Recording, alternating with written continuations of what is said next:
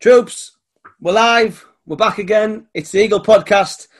Um, and I'm very, very fortunate to be joined by uh, a truly uh, inspirational bloke who's done many, many things in his life. Uh, JP from the Professional Edge Project. JP, welcome, sir.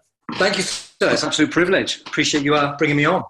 Um, so, first of all, uh, a friend of mine, Tom Cockrell, mentioned you to me and said you must check this guy out on Facebook. Um, go and listen to his podcast. Go and listen to the message that he's uh, putting out there.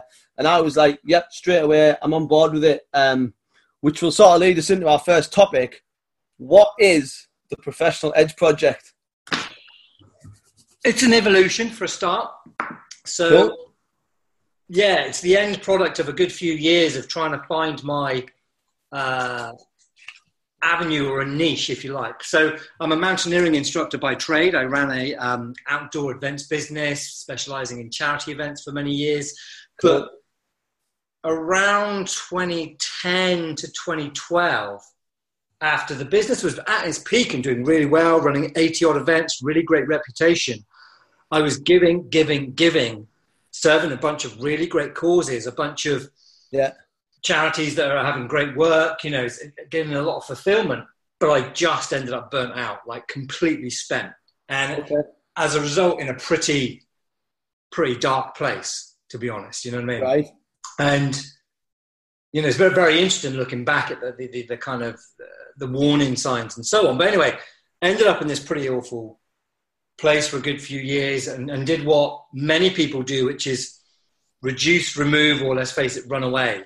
So I stopped taking on clients. I stopped doing as much work, and I stopped, um, you know, doing things for me. So yeah. rock climbing, for example, uh, something that defined me, gave me purpose. You know, I didn't have the headspace. Right. The martial arts, you know, teaching the martial arts, sharing information. Another thing that absolutely defined and gave me purpose. Oh, I don't have headspace. I'll stop doing it. Work. I mean, work gives us purpose and definition you know and, and those that are out of work or, or find themselves signed off from work you know they're in this real difficult place where they, they lack you know it can really massively affect your, your confidence. And you know so I, I just removed myself from this with this whole i don't have enough headspace. I can't cope. I don't have enough headspace. And my wife bless did what she thought was best and protected me even more when you don't have to work i'm bringing in enough. You don't have to just take care of yourself. You don't have to. But all that happened is my capacity to deal with anything diminished to the point you get triggered by nothing. Yeah. I went from being able to be calm in the chaos being able to manage a dozen different high risk events you know risk management stuff yeah, right? yeah. throwing people off buildings dragging them up cliffs and getting to the point where I was getting triggered if there just wasn't enough milk in the fridge. Wow. You know what I mean? And you're like, and it kind of led me to this question of like, why do we do what we do? What, why, why could I do that then, but I can't do that here? You know, I, I must be broken or whatever it happened to be. But during the process of getting myself out of that, so I had a couple of paradigm shifting moments, you know, that, that, that were wake up calls, if you like. Yeah. But coming out of that, you know, my work shifted into the work that I was doing, shifted into being more technical advisory work. And again, I would be asked questions like, um, JP, can you go and do a refresher course? These guys aren't backing up the ropes, these guys aren't following procedure. And because I was coming out of this hole, I was doing a lot of self development stuff. I got myself a coach rather than I'm not one for therapy or counseling. It might work for others, it does not work for me. I wanted stuff, I wanted information, I wanted things I could go and do. Yeah. Right? And I needed a bit more badass accountability. I didn't need a hug, I needed to kick up the ass. As much as I didn't actually want to kick up the ass, that's yeah, yeah. And so I found myself a coach and and also got, threw myself into answering this question of why do we do what we do. But it also tied in with this work, you know. So my work was like, can you go and tell these people how to back up ropes or follow procedure? And I'm like, they already know how to back it up. If I mm. asked them to deliver me a session on backing up ropes, they could do it. It's not a skill set issue, it's a mm. mindset one. And so I would go down this route of, of running mindset sessions on how to, you know, why we don't follow procedure, things like heuristic traps or the mental shortcuts or the normalization of deviation and stuff like that. Wow. And I set up this little program inside my business, which was, you know, called Monkeys Sometimes Fall Out of Trees, which is like, yeah. But why do we always make mistakes? We're all capable of making mistakes. Why does it happen? And managers loved that. But of yeah. course, uh, staff don't want to sit and admit that they're making mistakes. So that was, you know, enjoyed by or you know welcomed by managers, but not welcomed by staff. And then I changed that to go, okay, I just the mistakes we made are down to the decisions we make. Okay, so let's look at it um, from a decision making point of view, and then that got a bit better buy in from staff and managers. But even then, still people were uncomfortable. And a kind of a natural evolution really was like, well, it all boils down to being professional. Okay. What can affect our ability to be professional? We all want to be regarded as professional, but what the hell does that mean? We, it's not just being paid, because we all know people that we've worked with that get paid but are not professional. And we've also worked with a bunch of people, I bet, who don't get paid and exude a ton of professional qualities, integrity, punctuality, you know what I mean? Reliability, honesty, all of these things that are not necessarily skill set based. And for me, the most proudest days of any of my jobs were when we'd get feedback and go, JP, you and your team were absolutely incredible. You were very professional. And that really hit home. So I had this little moment, probably like 18 months, two years ago, that looking at how we can repair, maintain, or protect, or enhance our professionalism mm-hmm kind of is people are more on board with that. We yeah. still look at why mistakes happen and we still look at the decisions we make and what causes us to do the things we do. But it comes from a point of view of, yeah, I want to protect my professionalism. I can identify where maybe I'm not as professional as I could be. I was working with some people last week and we were looking at what is professionalism. And he wrote, not Andy. And I'm like, Christ, who the hell's Andy? He went, well, I'm Andy. And I went, well, why are you not professional? He went, because I'm always late. And I went, well, therein lies the easiest way to be able to improve your professionalism. You know, you late every day? Pretty well. And I went, be late, be on time one day this week. You've just automatically, you know, had a, what, 20% increase in professionalism. And then next week, see if you can do it again, maybe two times a week. It's easy and it's tangible. And so that's where we ended up with the Professional Edge Project, which now is a series of workshops, training courses, and so on, and a ton of free content because it's something I'm really passionate about. You may be able to tell about how we can improve our professionalism. So, we, and our profession is about serving other people, right? Maybe it's serving our colleagues, our staff, our clients, but it all comes down to managing our personal effectiveness, our calm, our composure, our capacity, our capability, and our confidence, all the C's. Because that's where it starts. You know, yeah. we can show up at work but if we then come home and offload on our family, well, that's not great. But uh, yeah, it's, it's a win-win. If you work on your personal effectiveness, it's a benefit to your professionalism. And, and you know, the great thing with this is, you know, companies and organizations are paying me to go in and, and help them out. And we're helping them on a professional level, but their personal lives will also have a knock on benefit, you know. And it's all down to this understanding having a better understanding, sorry, of ourselves and others, because what that does is increases patience and empathy. Why do I do? You know, we've all said something and gone, why did I say that? Yeah. Why did I do that? Why are they saying that? Why are they doing that? Why aren't they doing that? But we never stop to logically, rationally answer those questions. And so that's what we're doing is just putting a bit of fact and logic behind those things. Do you, do you think a lot of people use these sayings or our, you know, um, or our six key principles integrity, accountability, professionalism. Do they truly understand what these words mean? They just say, it sounds good, so we'll say it. But instead yeah. of saying, but do we actually do this? Yeah. Um, I said to you before we started the podcast, I tongue in cheek call myself the Ronseal man because I do exactly what it says on the tin 100% yeah. of the time.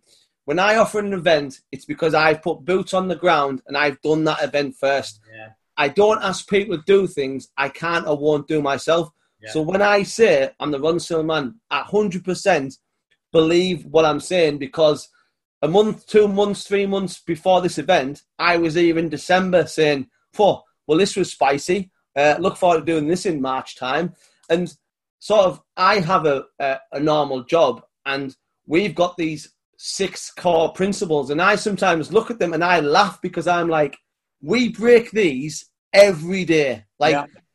It looks brilliant on the wall, but literally we break them every day. And I truly understand like what you're saying there is explain to me what professionalism is. You could ask that to 10 different people, and I reckon you get the different answer 10 yeah. times over. Or they just, or they just kind of look blankly. Yeah. And they'll go, so you can't define professionalism, yet you've just identified that it's really important to you. Hmm. well, how do you know if you're hitting it? How do yeah. you know if you're missing it? Because what we do is we just, you know, one of these first things is you go, okay, what is professionalism? And then you get these blank stares, and I go, I'll start you off with the first one, integrity. Okay, yeah. what's integrity? Doing what you said you would. Okay, yeah. what about being punctual? What's easier is to go, okay, show me what is unprofessional. Yeah. That's easier because we're just geared up to look for the negative anyway. So you can roll out a ton of negative stuff and then we just flip that around.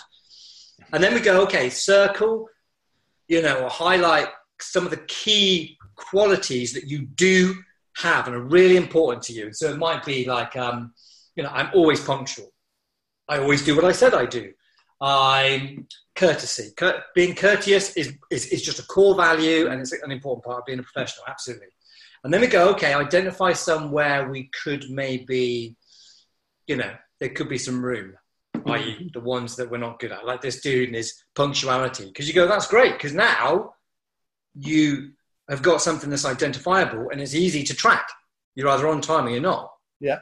100%. You know, but then we can look at why we're not on time and then you know we, we delve into it a bit deeper but one of the core things inside the, the project is this idea of going deeper yeah you know what is professionalism well, we'll do this thing which is like okay what are the benefits of being professional okay uh, better reputation okay yeah. what's the benefit of a better reputation uh, i'm more well regarded well yeah but what's the benefit of that and just going a bit deeper and deeper and deeper until you find you know, okay, well, if I'm more well regarded, I might get looked at or given more responsibility. Okay, what's the benefit of more responsibility? More responsibility means um, I might get a pay rise or I might get a promotion. Okay, what's the benefit of a promotion? More money. Okay, what's the benefit of more money? Yeah, yeah, we get to it. It's being able to take my family on better holidays. Okay, that's the driving force. And we yeah. dial down to try and find what is the driving force.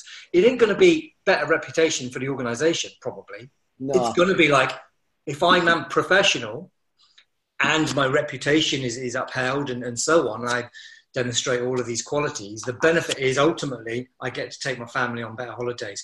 That's the motivator. And it's trying to come away from these short term things. Because, like I say, in organizations, they'll stick up, you know, integrity, professionalism, mm. this is all important to us. But there's no buy in from the staff. It's just throwaway words. But it's being able to then sell that better or dial it down to see what is personally important. Mm-hmm. Because there'll be things for you. The reason you are the Ronseal man is there are certain aspects personally very, very important to you and what that means to be the person that does yeah. what they, they do. And it can provide huge leverage if you dial down to that level and figure out why you do what you do. Yeah. People don't do it for money. No, um, you know, having a stack of money sat next to you does nothing. It's what you do with the money and the experience that gives you and the feeling that gives you. That's the end product. Yeah. And sometimes you can get that end product, that feeling, without necessarily the money, which is the kind of cool thing. But you're talking there about money. All people do with money is buy stuff. Like, oh, it just depends on what level you're buying the stuff at. Are you buying um, Sainsbury's stuff? Are you buying um, Waitrose stuff, or, you, or is your stuff coming from Aldi? It just the level of money you get is is is equivalent to stuff. Um, and I'm not really into stuff. Uh, I suppose for me, reputation is we sometimes we crave it. We crave um, nice words from people who we don't know. Mm. And I often sometimes wonder about that now. And this will lead us in nicely because I wanted to talk to you about social media and how actually it is changing the way human beings. It's almost rewiring us because we crave attention from people who we don't know. Oh, absolutely. Like, I, I, know. What, what's your take on it? well, it just makes no sense, does it? But we have this inbuilt. I mean, a big part of what we do is, is we talk about um, you know different parts of the brain and different psychological drivers okay? Inbuilt genealogical you know genetic makeup of our of our psychology. And we have this drive for our physical safety okay? You know that freeze fight flight kind of yeah, yeah, yeah. Um, syndrome. But from the same part of the brain the second, once our physical needs have been taken care of, our next most important driver is our psychological needs or our emotional needs, our emotional protection. And that's got links to um, status, acceptance, and being valued. Because if you mm-hmm. imagine back in the day, you know, in the, in the, the wolf pack or the yeah, yeah. Uh, chimp troop, yeah. where we are status wise will determine whether we mate or whether we eat first or second. Wow. Yeah. You know what I mean? Yeah, yeah. These things are massively inbuilt. And the way that, you know, is, is held out these days is, like I say, is, is trying to find our status and comparing ourselves with other people online, you know, comparing our real lives with other people's projected lives. And like I say, this, this need for acceptance, often from people that you don't know, mm. but it can be a, a, a kind of a real vortex, a black hole that it has and will continue to cause people a lot of stress. Uh, little dopamine hits you get, and I, I, you know, I've been sucked into that, and you yeah. still do sometimes. And you go, "Oh, look, I've had a bunch of likes, or I've had a bunch of this, or however many listens to your podcast makes you feel quite good." But then you're like, "Oh, that's interesting. Am I attaching my self worth to how many likes I do or don't have?" And all too often, we'll, we will attach our self worth to the opinions of other people but that's like handing your mm. happiness, your self worth over to somebody else. And if it if they don't take care of it, you're left with not a lot. It's far better to to find self worth in yourself. Mm. Understand, you go, hold on, I am good enough because here's the evidence. I don't need these people that I don't know to value me. It's nice. It's a bonus for sure. And I know where that comes from. Mm but I also know that I don't necessarily need it. I've I've, I've seen this and I've and I've heard it as well. At the moment, um, Instagram in certain parts of the world are, are removing um, the visual likes, so you cannot. Nice. So you as the admin, you as the page creator, you can see your analytics behind the scenes, but people just viewing your page will not be able to see post got 300 likes, 35 comments. Yeah, interesting. And I think that is absolutely brilliant because then you are being judged on the message that you're putting out and um, and whatever image or whatever story you're trying to tell. And, and what I try and do with some of my stuff is um, sort of three or four paragraphs down, I'll try and put something random in there and I'm seeing who's really taken notice and yeah. you know and or I'll put the location as somewhere bizarre and someone will go, he's not he's not in the Eagles nest in Austria. Do you know what I mean? Like, yeah, but it's yeah. who's really shows that they've read it. yeah, making sure that people have read it, or I'll or I'll thank someone without atting them. Do you know what I mean? So the yeah. it's little things like that. But I think it's a great thing what Instagram are doing, and I do believe it should come in across the board because. I ask people now, like friends of mine who are in like a online community, what is a like? Does likes pay the mortgage? Do likes improve you or disprove you as a human being? What is this little four letter word with a thumbs up that all of a sudden is completely either breaking people's psyche or yeah. creating new psyches? It's it's it's crazy. Um, what sort of uh, with the businesses you work for? Um, how did he how did he find you? Is it through social media? Is it word of mouth? It's mostly at the moment kind of old school word of mouth. Um, uh, the first few kind of workshops and jobs that I did were through my outdoor network. Yeah, yeah. So outdoor um, centres. Yeah. So on mostly that are being quite proactive in you know protecting the professionalism that are inside their team. So that's been really nice to see that these guys are going. My team isn't broken. They're a good team, but I want to make sure they stay that way. You know, we've got a busy season coming up you know things are changing i want to you know the, the, work you're doing resonates and i want to bring you in and you know, give them some skills to help protect that, which is really nice. Um, but a lot of other stuff is I'm also moving into um, the fundraising sector and helping fundraisers because you think that just because they're in the fundraising sector mm. doing great work for great people that they don't get stressed they have got almost more pressures because of the massive impact that their work potentially has yeah they all have targets they all have this measuring forwards kind of mentality always looking forward looking forward my wife is um, a fundraising consultant she's been in the fundraising sector for a couple of decades. So that's yeah. it was the natural direction to go to try and find people that I could help. You know, and my, my little current mission is to help those suffering or dealing with the negative effects of working hard to have a positive impact.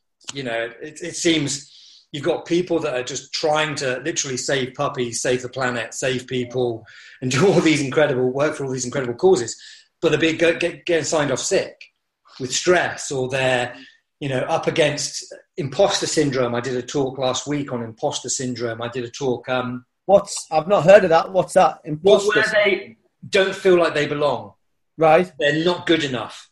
Okay. You know these these self-doubts that come in and go like certainly when they're leveling up you know, oh my God, I've got this new target, or I've just taken on this new role and responsibility.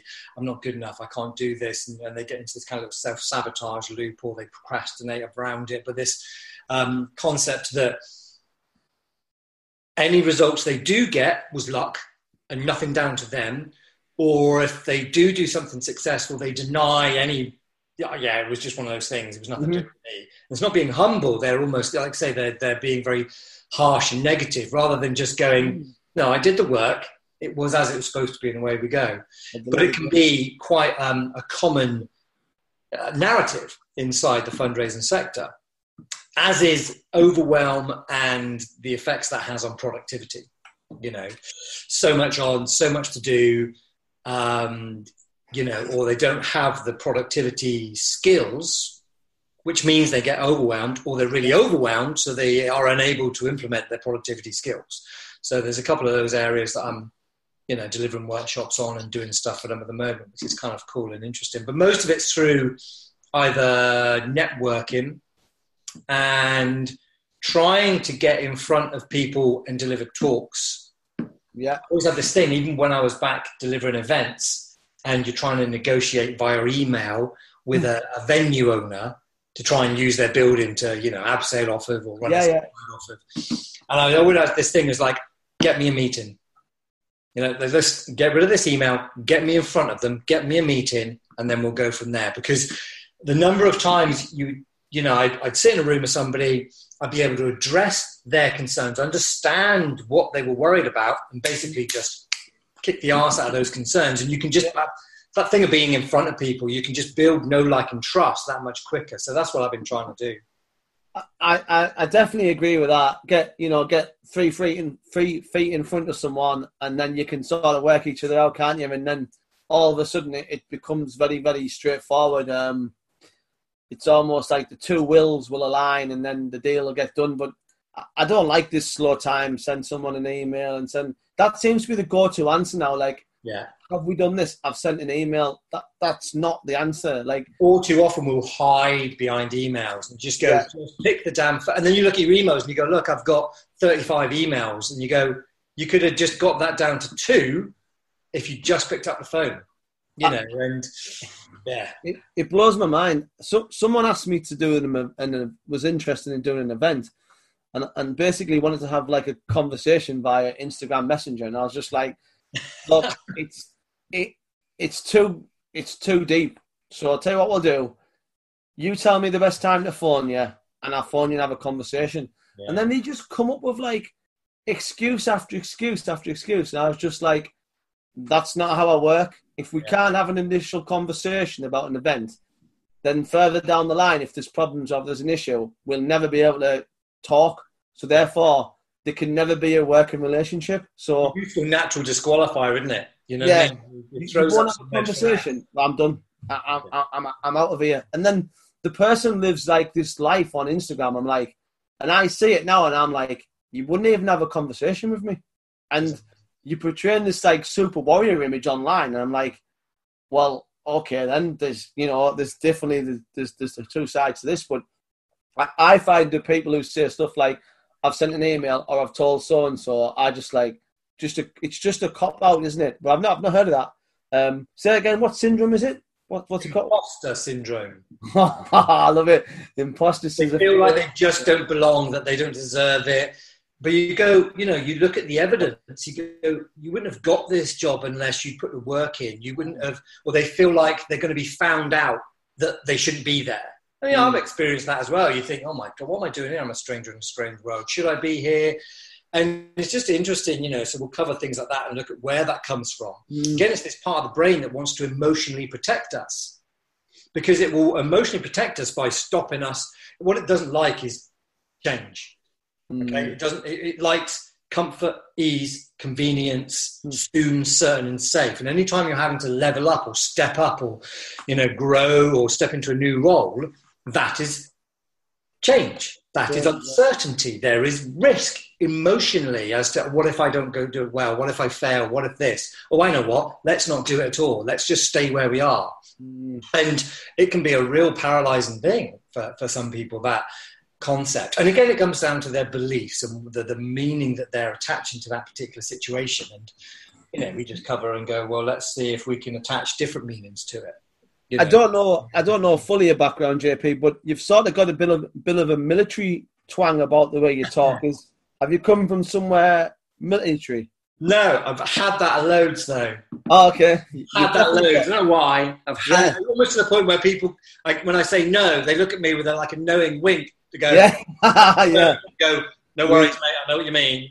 I know what you mean. Just uh, in the house of mates with blanked out eyes. yeah, yeah. Blurred faces. You know. I just picked up on a few things that you said in the conversation. I'm like, oh, have I done enough research? Was there was there like a, a section somewhere in the earlier life where you were no. in the forces? But um, get that a lot. No, it's no, it's it's it's it's good, but sort of one thing that resonates with me is, and I'll always remember this when I did a. Obviously, I'm ex-army, but um, I did a leadership cadre, and it was a case of going from a junior rank to a, a, a lance corporal, lance bombardier. And I remember the course officer saying to me, "Are you an Indian or are you a chief? Because at the moment, all you seem to be is a good Indian, and there's a difference between being a good Indian and being a chief." And it's always sort of resonated with me like, oh yeah, okay. And then once you sort of step into management or you do start running events or you do start leading stuff, like obviously you're quite naturally a chief. There's no there's no getting away from that. But do you see that in the workplace when you go into these places? You'd be like, oh, I think you know you, you see who the chiefs are straight away, and you see who the Indians are. There's a common theme at the moment, both in the outdoor world, but also in I've been doing some stuff. I did some workshops for a utilities company a couple of weeks ago. Um, again, very stressed out bunch of people. Good, good bunch of people just trying to work hard to do what they got to do. But also in the um, fundraising sector, and this common theme is that you get people that are good at their job. They're damn good Indians, right? Yeah. They're exceptionally good at their job, and yeah. so the natural thing is to go, "Oh, you can be a manager." And then all of a sudden they go from being really good Indians to being not very good chiefs because yeah, they've got no experience or there's no training. I mean, one person, one manager I spoke to said the only management training we've got is how to discipline somebody to the point to get rid of them. like, that's it. And so what you end up with are managers who, arguably through no fault of their own, have had no training or preparation in managing the team and they're managing people that are doing the job they used to do. And so the natural response is to micromanage and go in and do it. Mm. And then mm. all that's going to do is step on toes or proverbials and just annoy people. The, the, good leader is about being able to step back, yeah. give ownership, set boundaries, and, and so on. But if you don't have that training or that inclination, that can be really hard. You know, sometimes like I've set out on my journey business, and when I say to people, um, for example, um, I'm just in the process of getting a new website built. Now, one thing for me is when I say to someone, bake me a cake, all I want to be involved in is the initial order and Yeah. then the eating. I don't want to be involved in this bit here. And when I say to people, oh, I'd like a website, all right, what would you like it to do? Would you would you like this? Would you like that? Look, look, dude, if you're if you if you're telling me you are the man, then say brilliant, see you in four weeks' time. Get ready to be get ready to be impressed. Oh wow. And there's too much of that going on at the moment. There's too many people who are claiming to be whatever. And and again you put too much on them and then they don't deliver and it's like, right, is this my fault or is it their fault? Because somewhere in the middle of it, um and sort of one thing, and it's a bit of a tongue in cheek saying, but sometimes I call people alley cats. And what I mean by that is an alley cat is only driven by their own sort of, they want to come round, they want to get the belly tickled, they want to get fed. But they're an alley cat, so you can never expect too much from them because Yeah. that's how they're hardwired. And if you try and give them too many tasks or too much loyalty, they'll never show you the same back. Yeah. So I've started saying, like uh, in my own mind, yeah, it's not his fault. He's an alley cat, but that's that's fine because I now understand yeah. wh- where my worth is with that person. So you know, if I need an alley cat, I know where to find one. Yeah. But if I'm looking for something a bit better, then it's it's these are the little key things in business, isn't it, that you have to sort of that you have to sort of pick through. Um, we've sort of touched on a little bit, but I'd like to talk about why you left um, your mountaineering lifestyle. Was there anything in particular that you just fell out of love with and thought I need to go in a different direction? Partly, I kind of had this little realize I was ended up in a place where I didn't really, you know, I was in London working, Yeah. you know, doing a lot of kind of technical advisory stuff in London and teaching a lot of climbing instructor award courses um, in London, and I just had this thing of going, why am I in London? Yeah. you know, I'm, I'm driving, I'm driving loads. I'm not out in the mountains. You know, I live in Bristol, or you know, then trying to get climbing clients. They're few and far between, very weather dependent. Trying to get any sort of steady money meant doing these climbing wall jobs or doing this technical advisory stuff. But you just sat or stood. You know, and I, I, I delivered some hoofing courses. I was really pleased with the courses I was able to deliver. You know, um, but with some of the other stuff that I was doing, the high rope stuff, Yeah, very repetitive, quite boring, and it was also come part and parcel of this remove, reduce, run away thing. yeah, Whereas I kind of fell out of love with climbing, kind of attached some meanings to it. You know, I'm not very good. I can't be good enough. I'm not good enough. And, you know, these things, I'm not good enough. I didn't set a standard as to how good I expected myself to be. So therefore, how the hell am I going to get to it? You know, this throwaway, come I'm not good enough. yeah, Right. Okay, well, what's good enough? Never bothered answering that, you know. And just removed and removed. I ended up just working a, a couple of different people, you know, again, being protected by my wife um, from the need to work, just doing a couple of, you know, working on a couple of different contracts, but they were very repetitive Mm, and quite boring. And I just had this thing going, I am not happy. What is the point? And then the idea of like, you know, trying to, to, to build back up into this other area. But during that time, it was when this, you know, the mindset skill Yeah, set stuff was coming Yeah. about, this normalization of deviation, all of these things were coming out. And I was like, you know what?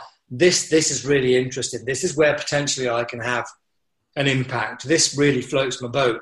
And, you know, talking with people and being able to see the kind of little light bulbs pop up in their mm. eyes when you start talking about these things. And yeah, so it was more of an evolution.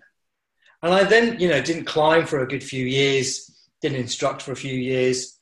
And then, for whatever reason, went climbing with some people and then just found the love for climbing again. I'm like, you know what? I don't, I know there are some people who climb pretty well and teach full time. They still love it. They get a lot from it. But for me, it was like, I want to pull back from that and take climbing back for myself. yeah, The capacity increase in activity doesn't get much better. You know, that and the martial arts, you know, yeah, yeah. full focus, physically, mentally, um, calls a lot from you, tests you. And I mean, you know what? I'm just going to pull it back for myself and just go climbing myself. And, um, you know, there'll be certain jobs that I will still do. Um, every year there's a Children in Need Countryfile Ramble. And Right. for the past four years, I think this will be the fifth, um, I've been employed on those to go and look after the film crew. You know, Nice. nice because it's me and just a couple of other guys that constantly work on that. So we did North Wales, Lake District, Dartmoor. Last year was the Isle of Skye. Oh, lovely. Um, and it's usually, you know, you've got film crew, you've got a service user of a children in need charity. Yeah. Um, usually a, a young person with an incredible backstory who's come through some incredible difficulties. And so just to be able to facilitate and be around that and, you know, see how that can kind of, um, or be part of that and help that event go off is, is hugely rewarding. So there's potentially another one of those in October. So that's how I keep my hand in a little bit. And just again, teaching people, friends and family that I want to teach, but taking time back for myself. That's I'm still uh, martial art. I'm still teaching, you know. Yeah. Uh, so I, have set up another martial arts club four months ago here in Portishead after again not teaching for a few years. which martial arts do you teach? So it's the technical name for it is Budo Taijutsu, but it's most commonly known as Ninjutsu. Right. Um, so it's basically ninja and samurai arts, but without the Wow. connotations and beliefs of what you think that's going to be. Yeah. Basically, a 2,000 year old Japanese martial art, if you like.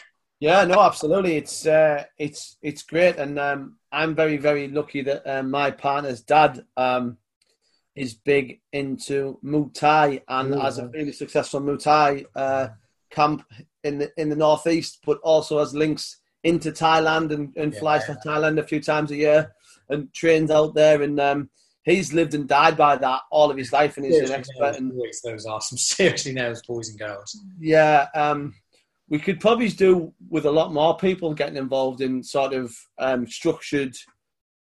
Because it doesn't just give you martial arts. As human beings, we've always needed community. We've always, somewhere along the line, community has always played a key. And right. Like- I say to people all the time, I, I don't sell walking trips. What I'm basically selling here is a community of like-minded people who enjoy going into deep water with sharks and then coming back out and saying that was fun. When Yeah. when are we going again? Do you know what I mean? Like that's you know I don't sell Shared, walking. I don't want to use the word extreme, but that Yeah, shared tough experience Yeah. builds stronger communities. And the thing is, if we go back to what we were talking about earlier about Yeah. social media, it's this virtual, yeah, fluffy community of people that we do or don't know, or we're in this group, but it's very superfluous and there's no deep meaning there. But like I say, when you're out walking, when you're climbing with certain people, when you're training in the martial arts, and there's this uh, communal overcoming of adversity, yeah, absolutely.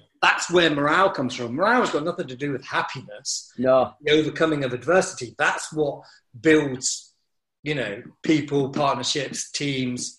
Um, but obviously, you've got to choose to do it, which is why. Yeah. You, you will never develop in comfortable environments. that's No. not it's not possible. If anyone's worth anything, and you can use a boxer, you can use a Formula One driver, whatever you want to use it on. Um, you have to have adversity to find out where you lie in in, Yeah. in this skill. Um, and I and I say and I mess around all the time and say to people, uh, you know, accountability. But it is it is true. Like it, you, you do need that.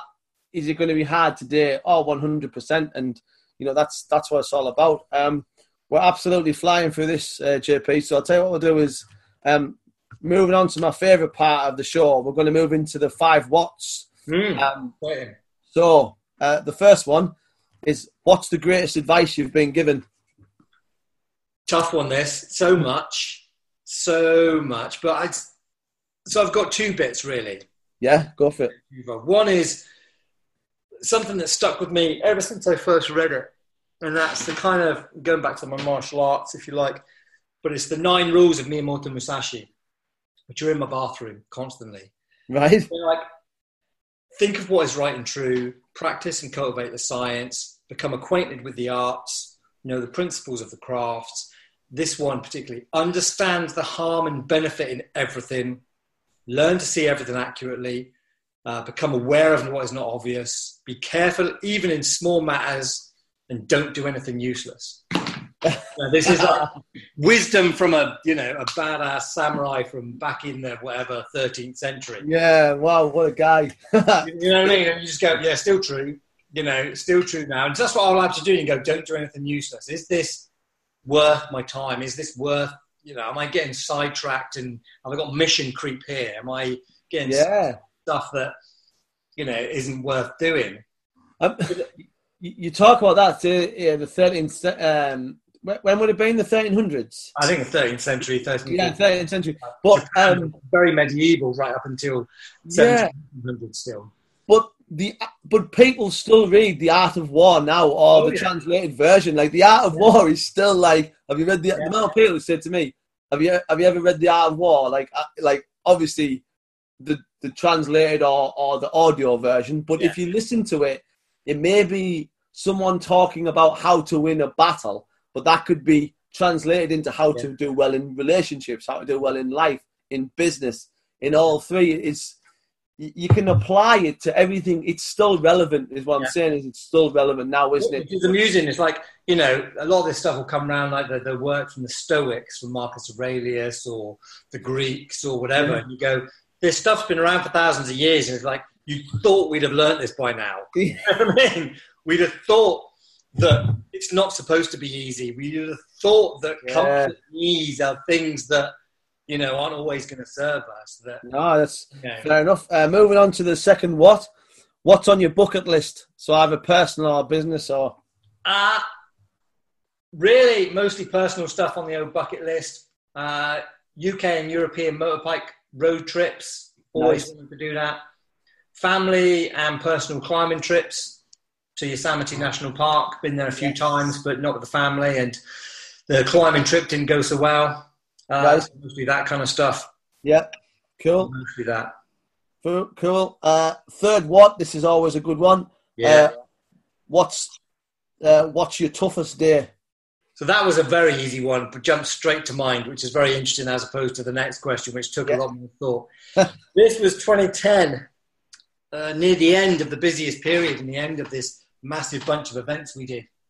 We got an incredible opportunity to rig a zip slide across the Avon Gorge in Bristol. Wow. And we're talking about 230 foot up, a 260 meter zip slide across a road, across the River Avon. Now, closing the road wasn't necessarily an issue, but you can never close the river. Mm, And, you know, we had full sign ups. Uh, I never put as much preparation into an event as I did that event. hmm And for all previous events, no matter how they went, or, or rather, no matter what happened, we always pulled them off. Okay? Whatever it was, we were always very good. Me and my, I had an incredible team. Uh, we always managed to pull them off. Okay? Weather comes in, we'll pause it. Okay, we'll Yeah. shift things, always pulled it off. This day, I made a few mistakes. I made it too safe, put Right. two safety systems in, so it was slow. Yeah, I said we could get down too many people. Yeah. We had too many delays, small things, this small marginal losses that massively stacked up. And instead Yeah. of like 120 people down, we got like 35. A lot of really upset people. yeah, imagine, none more so than me. yeah. In terms of always doing what you said you did, that's up until that point we did. And Yeah. no amount of my ingenuity, problem solving, crazy amount of work or preparation could get that day done. Mm, So a lot of useful lessons for sure have come out of it, but it's the one time when I didn't deliver what I said I was going to deliver. yeah, yeah. hurt and still does, still do a lot of work on that. Wow. that crops up. I mean, two weeks later, we went and delivered an amazing event, the first abseil out of the roof of the O2 Arena. 180 people, all perfect, amazing, loads of great comments from the venue and so on. Just two weeks later. Yeah, But that that really took it out of us. That was fair enough. Yeah, wow, that's very, very honest of you. Um, fourth what? What's been your happiest day? Apart from wedding day and birthday Yeah. kids, Yeah, usual stuff. yeah, Uh, again, that was a little interesting one. Not that I couldn't think of. I had lots, but trying to dial it down was quite tricky. Possibly another event that we did probably two years ago, I think it was now. It's a night climb. Again, a charity event. Nice. Um, so we did a 200 foot climb at night with two CEOs. So it was dark. We climbed this route, yeah. you know, multi section, multi pitch route Yeah. um, at night, and then stuck them in a portaledge for the rest of the night. So they climbed Yeah. for like two, three hours, got to this portaledge just after midnight, stuck them in that portaledge. Um, and then in the morning, the cool thing was the whole name of this event series was Dawn Chasers. At dawn, we unzip the tent and they look out, and for the first time, they see where they are. Yeah. And then we kick them out and abseil them down 200 foot, and away we go.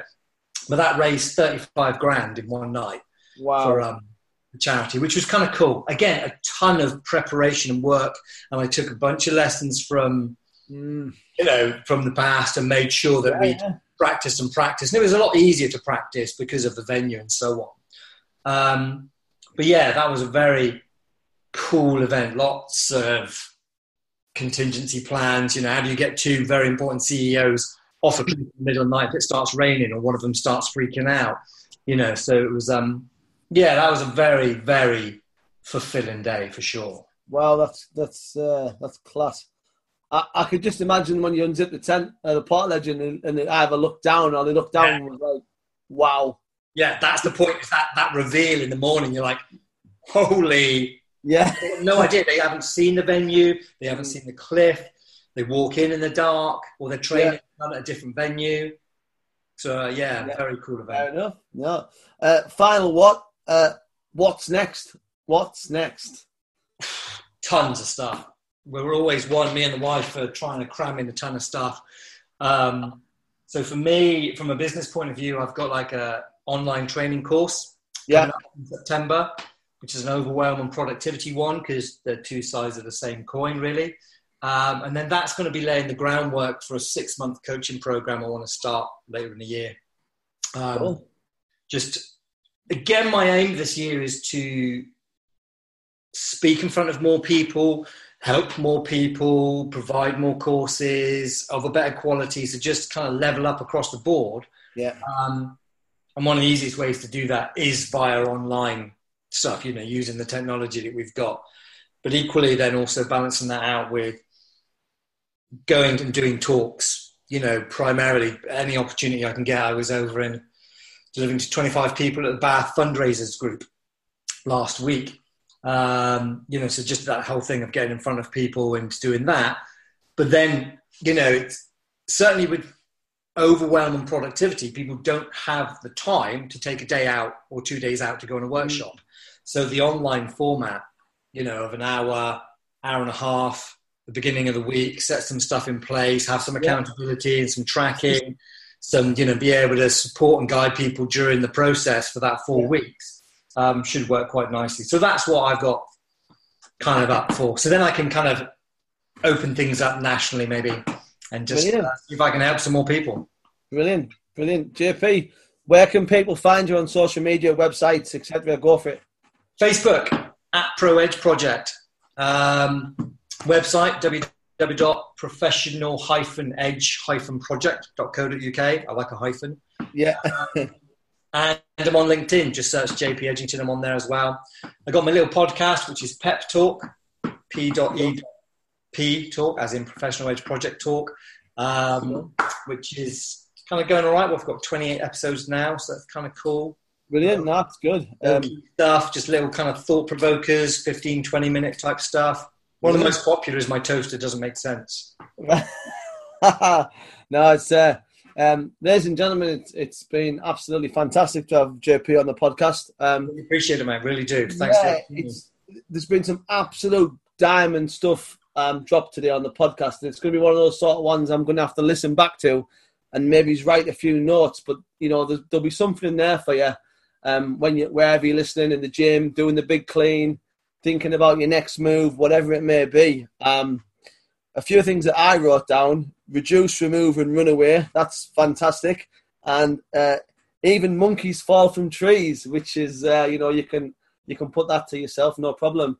Um, so that's sort of it for this week's podcast. But next week, um, I'm again going to be joined from a friend of mine, Mark James. Mark runs Mad Dog Adventures, and we're going to be talking about his upcoming jungle expedition with clients, which um, takes adventure to a whole new level. So look forward to that. JP, sir, thank you very much for coming on the show. I really appreciate it. Yeah, thank you, sir. Really do appreciate it. So, ladies and gentlemen, thanks very much. We'll see you on the next one. Cheers.